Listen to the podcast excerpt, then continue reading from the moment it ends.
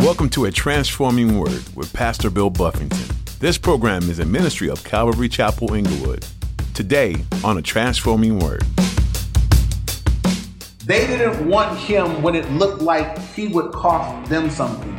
We don't want you here because some of dad's inheritance is going to go to you. Get out. But now we want you when it looks like something you have to benefit us. Hey, come help us win this war.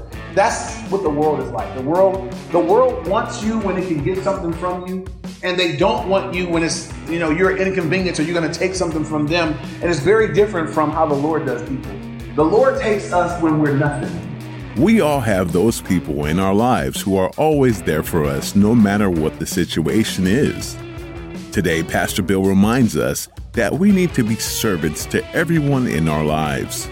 Even when it seems like resting on our laurels will be the best thing for us, this isn't what God wants for us. If you truly want to find peace in your life and feel energized in who you are, support your friends, loved ones, and those around you. God wants your life to be fulfilled and full of peace. This is the way to that life. Now, here's Pastor Bill in the book of Judges, chapter 11, with today's edition of A Transforming Word. The cycle of the book of Judges has been is gone like this. The children of Israel would, for a period of, uh, for a little while, they would kind of do well in their, with their relationship with the Lord. And then when everything was going good, sometimes 10, 18, 20, 40 years, uh, the number would kind of differ as far as how long. But at some point, while everything was going well, they would fall into idolatry and sin against the Lord uh, by worshiping pagan gods. And God would be upset. He didn't like that. And so to punish them, God would give them over to their enemies. And so the, the nations around them that were adversarial to Israel would take them, um, enslave them, oppress them. And God would allow that as punishment. And eventually, while they were oppressed, uh, last week it says that they were um, they were oppressed. They were greatly distressed. I mean, they were just getting whomped on by the enemy. They would eventually cry out to God, and God would respond each time by sending a judge to deliver them. If you guys remember last week, they did it again, and God, this is the first time last week where God didn't immediately respond by sending a judge. God told them when they cried out last week, He said, You know what? Cry out to them God, you've been crying out to. Cry out to those false gods that you've been. Go cry out to them and see if they'll help. And and you know, obviously they, that was uh, that wasn't what they were hoping for. And it says that the people then repented and they repented of their sin. And then it says that God looked on them, and this is where we we just learned. We talked last week about the mercy of God in verse 16. Last week it said God said that he could his soul could no longer endure the misery of Israel. And it's almost like a, a, father or a parent seeing your child suffer. They did repent and they put away the false gods. And then God said, okay, you know, I'm going to send a deliverer. And so um, God is preparing Jephthah, who is going to be the person to go deliver them. So we're going to learn a few things about his life. Look at chapter 11, verse 1. It says, Now Jephthah, the Gileadite, was a mighty man of valor, but he was the son of a harlot, and Gilead begot Jephthah. Jephthah's wife bore sons, and when his wife's sons grew up, they drove Jephthah out and said to him, You shall have no inheritance in our father's house, for you are the son of another woman. So, a little bit about this man, Jephthah. His name means uh, he will open or he will uh, he will open or he will set free, which is what God is going to use him to do. And he's kind of got a rough start in life. Jephthah, no fault of his own, his dad, who's married to a wife that has kids, his dad goes out and sleeps with a harlot. Um, harlot's a prostitute, for those that don't know that. Uh, this is an illicit relationship, and he parents a child with a harlot. And so a point in time comes where all of his legitimate children with his wife say, we're not sharing our inheritance with you. You're the son of a harlot. And they boot him out. They say, get out of here, man. And so I just want you to consider real quick because Jephthah's going to be someone that God uses. But at this point in his life, that's kind of a rough start. Would you guys agree? And some of us maybe have had, there are people that have a rough start in life and they feel like, you know, rather than looking for what God may want to do with that after we turn it over to Him, some people with their rough start, they pity themselves forever. Jephthah wasn't that kind of guy. Jephthah had a rough start, but we're going to see that Jephthah, you know, he, he had to get up and go move to another town. Um, we're going to see that Jephthah was a, it says he was a mighty man of valor. So uh, he took what gifts he had, he took what strengths he had, and he took those things with him where he went. But I would just, right up front, this is what it, it was really kind of speaking to me as I was looking at this initially. Um, for those that have had a rough start, maybe you had a bad upbringing, maybe you didn't have the best scenario between your parents, maybe your parents weren't together, maybe you were the result of some illicit sort of relationship. Who knows? We know this that as we come to the Lord, the Bible says that all things are working together for the good of those that love God and are called according to his purpose. And if I love God and I'm called according to his purpose, God will take even the negative things of my past and turn them around for his glory. He would use them for some good purpose. So at this point, they, they, you know, he's kicked out by his brothers. He could go have a pity party, but he doesn't um, he goes out and this is what he does. Verse three says, then Jephthah fled from his brothers. Um, we believe he fled because they, maybe they threatened him. You know, you don't flee. Uh, he could have just left, but it says he fled. And so we believe that maybe they, you know, they said get out and maybe there was a threat that followed that up. So he fled from his brothers and he dwelt in the land of Tob. Tob was a good land. Um, I don't have time to go into the geography of it, but it was a very good land that he went to. And it says, worthless men banded together with Jephthah and went out raiding with him. So Jephthah was, it says earlier, a mighty man of valor. He was a man of war, and he was good at war.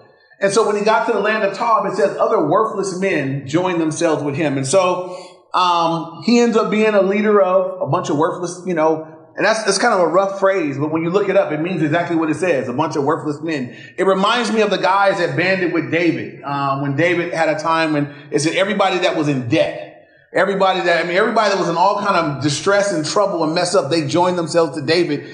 David was a G far as being a warrior as well. And he took those people and they went out and, and they had victory in battle. So at this point, Jephthah has a bunch of worthless men. He's the leader of them and they're going out raiding towns, and that's how they're making a living. Um, Jephthah's brothers are going to know that their brother is, you know, he's, he's a man of war. And when they get in trouble, we're going to see that they cry out to him for help. And so look at verse four. It says, It came to pass after the time that the people of Ammon made war against Israel. And so it was when the people of Ammon made war against Israel that the leader, the elders of Gilead went to get Jephthah from the land of Tob. So Israel, his brothers basically have, they got war issues. They got people coming against them and they're like, hey man, go get Jephthah.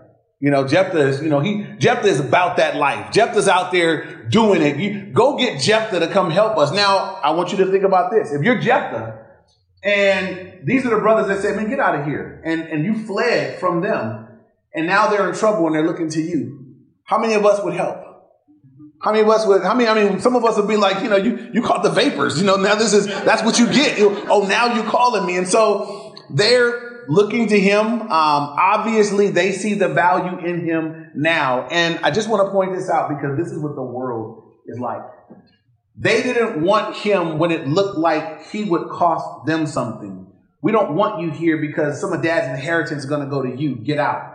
But now we want you when it looks like something you have to benefit us. Hey, come help us win this war. That's what the world is like. The world, the world wants you when it can get something from you. And they don't want you when it's, you know, you're inconvenienced or you're going to take something from them. And it's very different from how the Lord does people. The Lord takes us when we're nothing.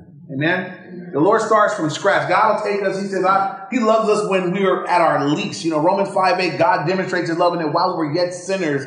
That's where God starts. God, I'll take you, I'll take whatever you are from wherever you begin. You don't have to be very much at all. I'll take you. And what God does is we come to Him, He makes us much more than we were beforehand. And God's not looking for, you know, he doesn't, he doesn't come to us to take. He comes to enrich, to fill us, to, to build us up into what he wants us to be. And so I just want to point that out. It's different from how the world does people. And we need to be careful about using people. Um, that's, you know, when you see, there are people in the world, that's how they function. I only want people around me to benefit me. Um, and they don't, they're not, they're not willing to pour out. They're not willing to be made inconvenient. They're not willing to give of themselves. That's not like God.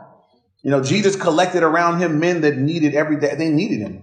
They needed him for wisdom, needed him for direction, needed him for teaching, and he poured into them. That's what he did. That's what we want to do. We don't want to be like Jephthah's brothers that are like, okay, now that we could use you, we'd like you to come on board. We want to be those that have took, taken people that you had nothing to offer when we when we made when we took interest in you.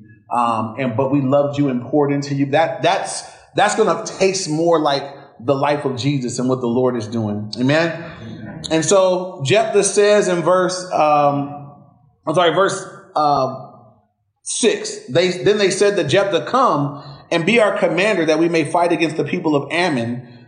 So Jephthah, as all of us would, you know, understand, Jephthah said to the elders of Gilead, "Did you not hate me and expel me from my father's house? Why have you come to me now when you are in distress?" And this is not really part of the story, but this was my meditation and reading this. He said, "Man, didn't you guys hate me? Why are you coming to me now when you're in distress. And it reminded me of what the Lord said to them last week. The Lord said, Look, when you guys didn't want me, you wanted to worship all the other gods, and you guys went now, now in trouble. Now you're coming to me. And we're seeing that the people of Israel, that was kind of a that was their that was a problem that they had. We, we want to use, we want God when we need him, but otherwise we want to do our own thing. Jephthah, we want you when we need you, but otherwise we want to do our own thing. Note that that's a bad characteristic, and we should all check ourselves for that. Am I, do I use people? Am I a user? Am I only, am I a taker only? Am I a taker? Am I a giver?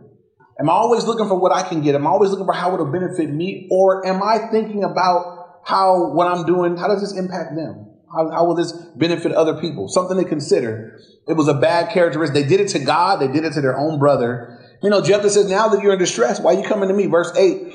And the elders of Gilead said to Jephthah, That is why we have turned again to you now, that you may go with us and fight against the people of Ammon. Uh, I should note that Jephthah is a believer. Uh, we'll, we'll, find later on, you know, he, he's, he's, you know, he's, we'll see as he, as he cries out to the Lord. It says, um, in verse nine, so Jephthah said to the elders of Gilead, if you take me back home to fight against the people of Ammon, and the Lord delivers them to me, shall I be your head? And I, I just took note that in, in, in Jephthah's mind, Gilead was still home. They had ran him away from home.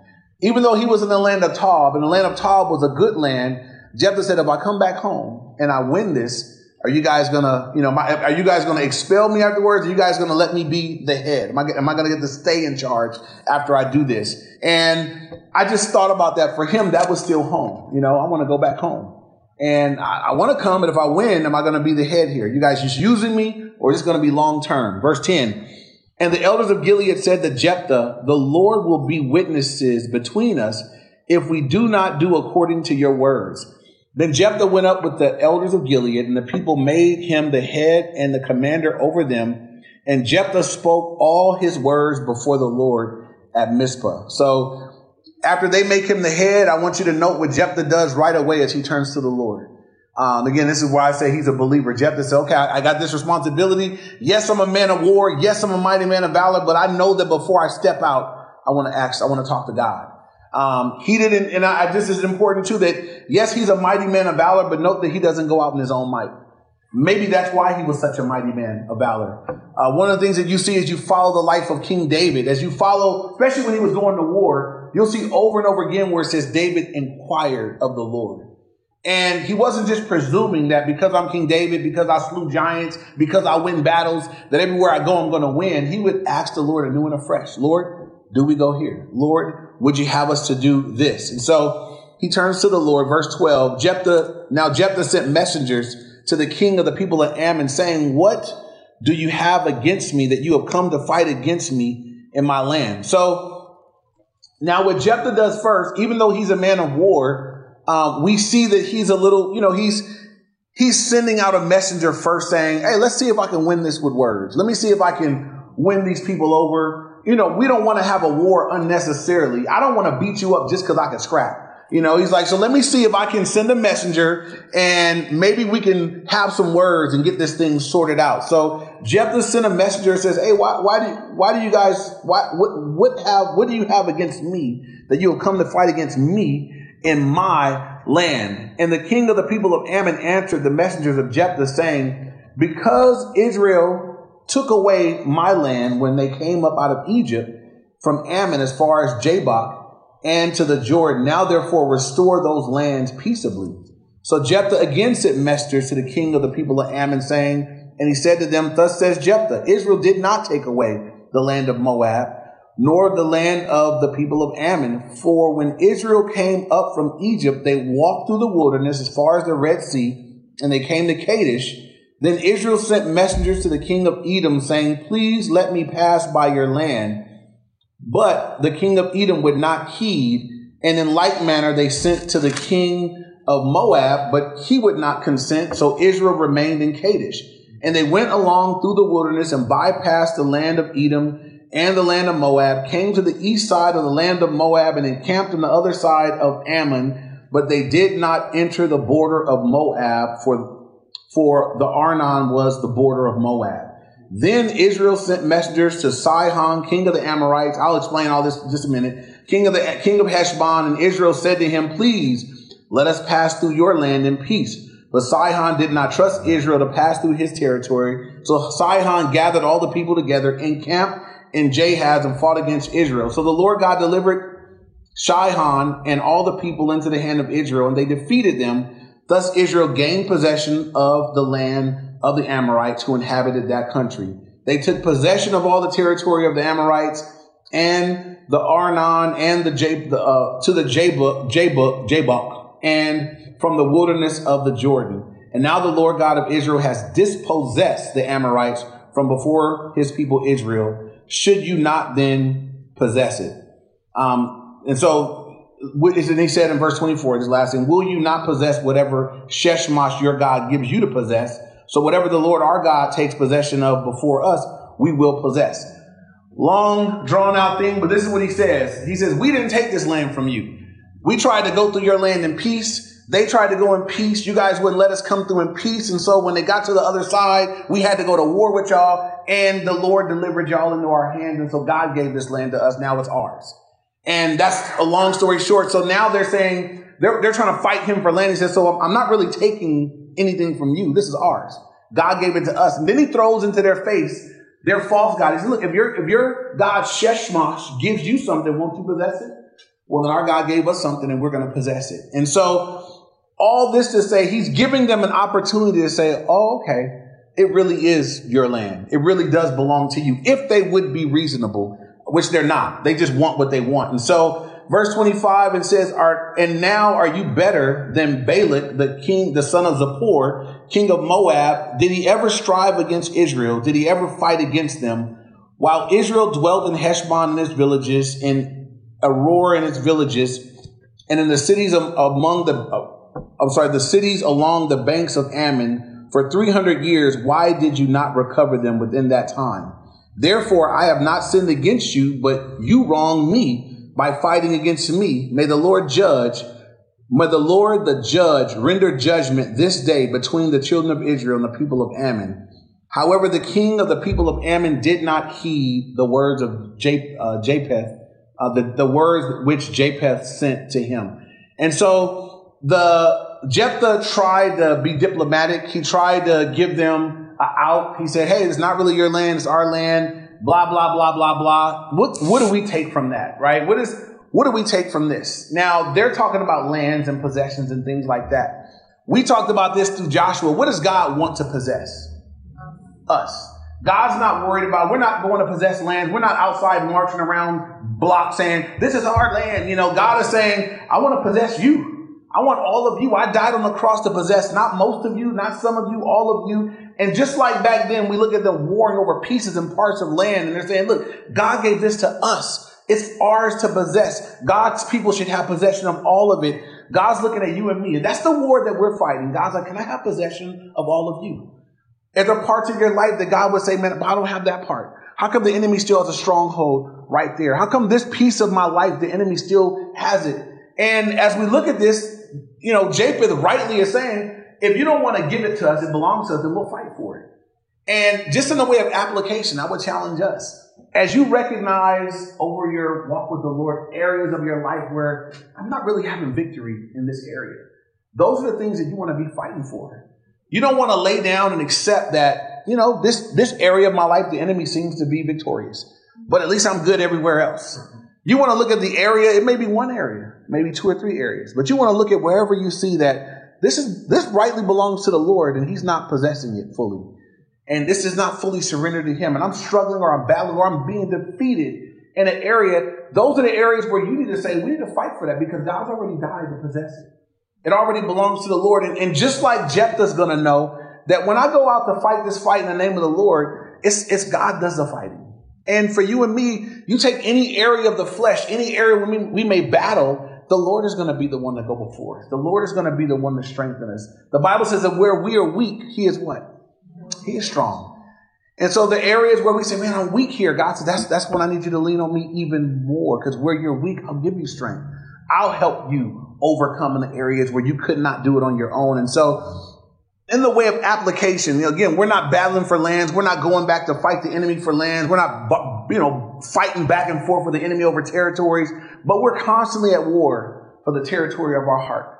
And the enemy is after it all the time. Sometimes stealing your attention with, with worthless things. Um, sometimes, you know, some of us are, you know, we get into things we shouldn't get into. The enemy is constantly after us for our attention, for our heart, for our mind, for everything God wants. And if you find that in your life, there's parts of your life that God should have that the enemy has, or it might just be given over to worthless things. Um, those are areas where you want to go back and, and I need to start a fight here. I need to get that back. God, God deserves to have all of us. Amen. And uh, I, I, that's something I've always, you know, just I meditate on. God didn't die for most of me. He didn't die on the cross to get most of my life. He died for the whole thing. Um, I wouldn't die for for half of anything, you know. So I mean, Jesus didn't die for most of me. He wants all of me and all of you, and He deserves it, and He's worthy of it. Amen. Look at verse twenty nine. It says, "Then the Spirit of the Lord came upon Jephthah, and he passed through Gilead and Manasseh, and passed through Mizpah and Gilead, and toward the people of Ammon." So the Spirit of the Lord came upon him, and you don't want to skip that. Um, each time we see these judges and the ones that we saw Gideon who was all afraid and in the wine press, but each guy, before they would go and God would do great things, the Spirit of God would come upon them. And this is what that means. For the Old Testament believers, the Spirit of God could come upon you and it could be taken away. You guys remember David prayed in the Psalms, said, Lord, take not your Holy Spirit from me. Why would he pray that? Because it could be taken away. Who was the Holy Spirit taken away from? Anybody remember? Saul. Um, we're going to get to Samson in a little while. Samson's going to have a moment where it says he got up at other times and then he didn't realize that the, that the Lord was no longer with him. And, and I, I, put a little frowny face, a little sad face in my Bible. That's a sad verse, you know, that this guy's used to getting up, going, bow, and whipping all the Philistines. And one day he gets up and the Lord's like, not there. And everything that you've ever done has been a result of the Spirit of God being upon you. He's gone. And so for the New Testament saint, um, we have a different relationship with the Holy Spirit. For the non-believer, the Holy Spirit is with you, convicting you, helping you come to a, a realization that you need the Lord. The moment you say, I believe, I receive Christ for my sins, Holy Spirit comes to dwell inside you. And as believers indwell with the Holy Spirit, we ask the Holy Spirit, would you come upon us in power? Um, Acts 1 8 the Holy Spirit will come upon you, that we wait for the Holy Spirit to come upon us, that we may be witnesses in Jerusalem, Judea, Samaria, to the ends of the world. He comes to empower us to be all that God wants us to be. And so, how do we receive the Holy Spirit upon our lives? It's for the asking. Um, I mean, we ask, we simply ask, Lord, would you pour out your Spirit upon me? I recognize my need for your strength to accomplish your will in my life. Would you baptize me in your power? Would you pour out your spirit upon my life? And, and this time, God would pour out his spirit upon those that were going to go forth. And I just want to point that out that these are, this guy is not going in his own strength. And what he's getting ready to do is going to be awesome, but it's going to be awesome because God's doing it in his life.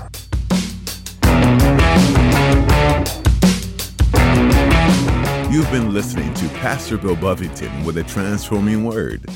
We know you didn't have to come today to hear from the book of Judges. You could have easily switched channels or moved on with your day, doing other things. But you did choose to tune in, and for that, we're grateful. A Transforming Word is a ministry of Calvary Chapel Inglewood in Los Angeles, California. If you found these messages helpful and encouraging, why not listen to more? You can find these teachings at calvaryinglewood.org. Just look under the Teaching tab. You can also download our mobile app to have these messages with you wherever. Another resource on our website is a daily Bible reading plan that might interest you. You'll also find links to Facebook, Instagram, and YouTube. So head over to calvaryinglewood.org for all the information you need. And if you still haven't found what you're looking for, just call or text us. Our number is 310 245 4811. That's 310 245 4811. As you can see, we have many ways to help you connect with God throughout your week. If you're wondering about a way you could contribute to the ministry here at A Transforming Word, we greatly value your prayers and financial support if you feel led to do so. On calvaryinglewood.org, you'll find a Give tab that helps you know how to proceed. Thank you for your support. We hope you come back here next time as you quickly notice the effects of a transforming word.